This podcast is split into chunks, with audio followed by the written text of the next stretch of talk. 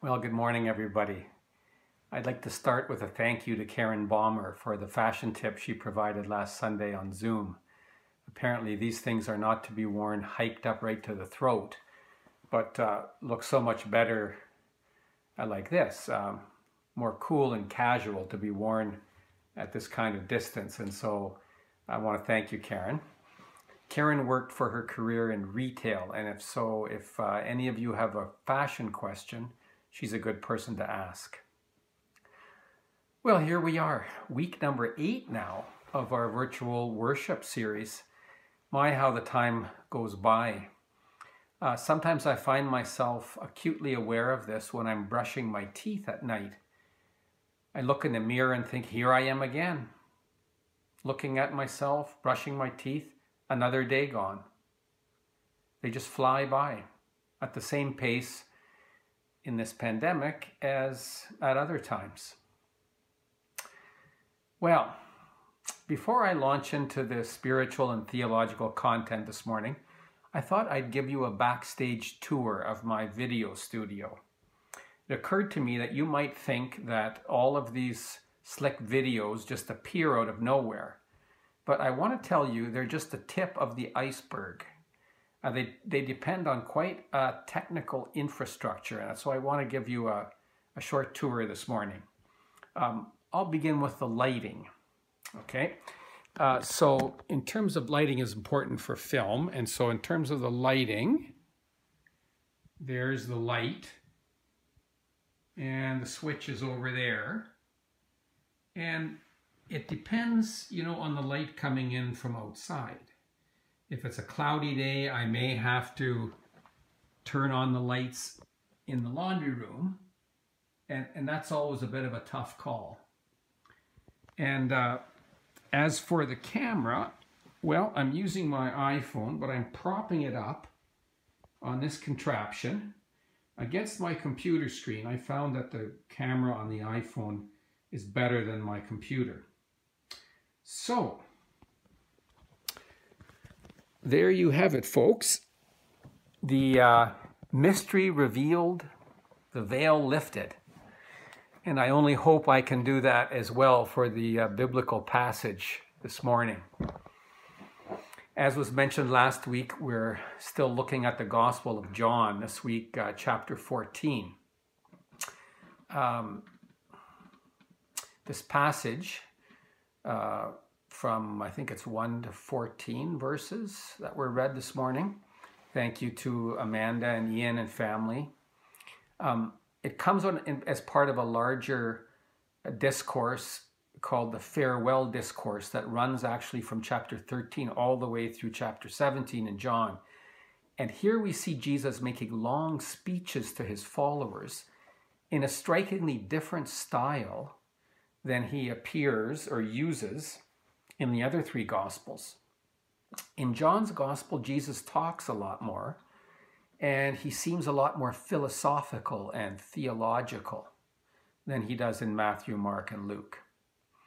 The readings for the next couple of Sundays will also come from this farewell segment, and so we'll have a chance to look at these characteristics a little bit more.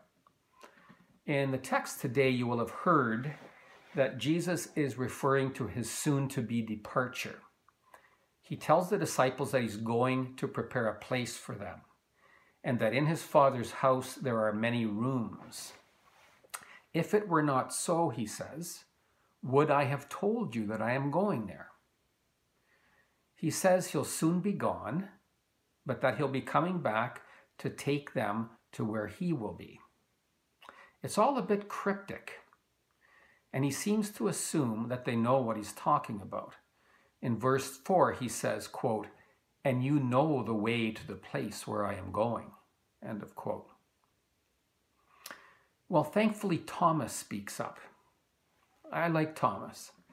And I think he speaks not only for himself, but also for his friends and probably for many of us as well. He says, Lord, we do not know where you're going. Actually, we haven't the foggiest clue what you're talking about. How can we know the way? What way? Well, this brings the whole thing back down to our level. What is Jesus going on about here? What is this Father's house? Why does it matter that it has many rooms? Um, and what's this about him going away? I do like this about the Bible. Um, there's an honesty to these interchanges, even a bit of humor. Um, we see how far the disciples are from really understanding what Jesus is talking about.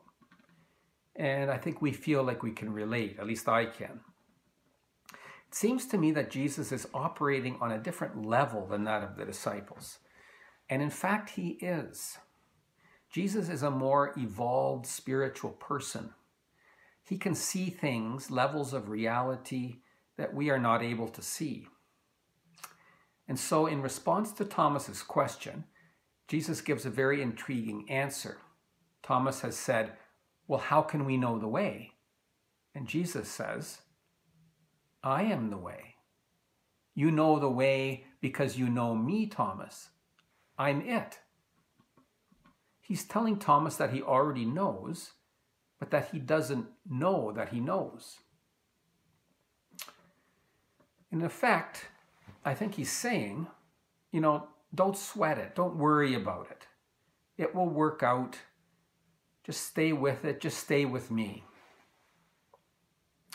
And my sense uh, of Jesus when he says to Thomas that he is the way is that he's referring very much to his own life choices, his own life path.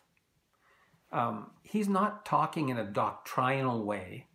Um, as subsequent generations of Christian interpreters have assumed and might assume, we have to be careful that we don't project back onto an ancient text our current understandings. And I think this is what's happened a lot with this I am the way, the truth, and the life passage. Um, Jesus here is not saying that the Jesus Christ of Christianity is the only way as compared to the Muhammad of Islam or the Buddha of Buddhism or the Krishna of Hinduism. He's not talking about different religious paths here. I think he's saying that the only way to the Father, or to the Mother for that matter, is via this path that he himself is walking. The only way to God is by thoroughly giving oneself to God, just as Jesus has done and is doing. The only way to God is by thoroughly abiding and communing with God. The only way to God is by agreeing to submit, agreeing to yield, agreeing to be that seed that allows itself to fall into the earth to die in order to be transformed into something new. That's the only way, Jesus says. And you know the way because you know me. Well, these are profound statements again spiritual statements, theological statements. Um, and Jesus' discourse functions on this higher level. And so now it's another one of the disciples' turns to bring it down to earth. This time it's Philip. And right after this interchange with Thomas, he says, Lord, show us the Father, then we'll be satisfied. It's as if he's saying, Lord, we still don't know what you're talking about. Can you just show us the big guy? Uh, give us a sign, show us something concrete that we can see and touch. Jesus sighs. Philip, he says, have you been walking with me all this time and you still don't understand? Whoever has seen me, Philip, has seen the Father. I'm him. He's in me, I'm in him. We're one thing. It's the same answer that Jesus gave to Thomas. You've already seen. You already know. You just don't know that you know. Well, it strikes me that this may be the case for us as well. We share the same questions, the same confusion, the same reluctance. But if we could just sit for a while, if we would just slow down and let all the questions and the worries and the uncertainties subside a bit, we may realize that we also know. We may realize that we already know all that we need to know. If we sit, we will come to realize that much of our questioning is just posturing, just a game we play, pretending that we always need more answers. We have to do a little more research. We need more certainty before we'll finally make a decision and commit. You know, says Jesus, you know me too. You know the way. So let's go. Let's go on it together. Amen.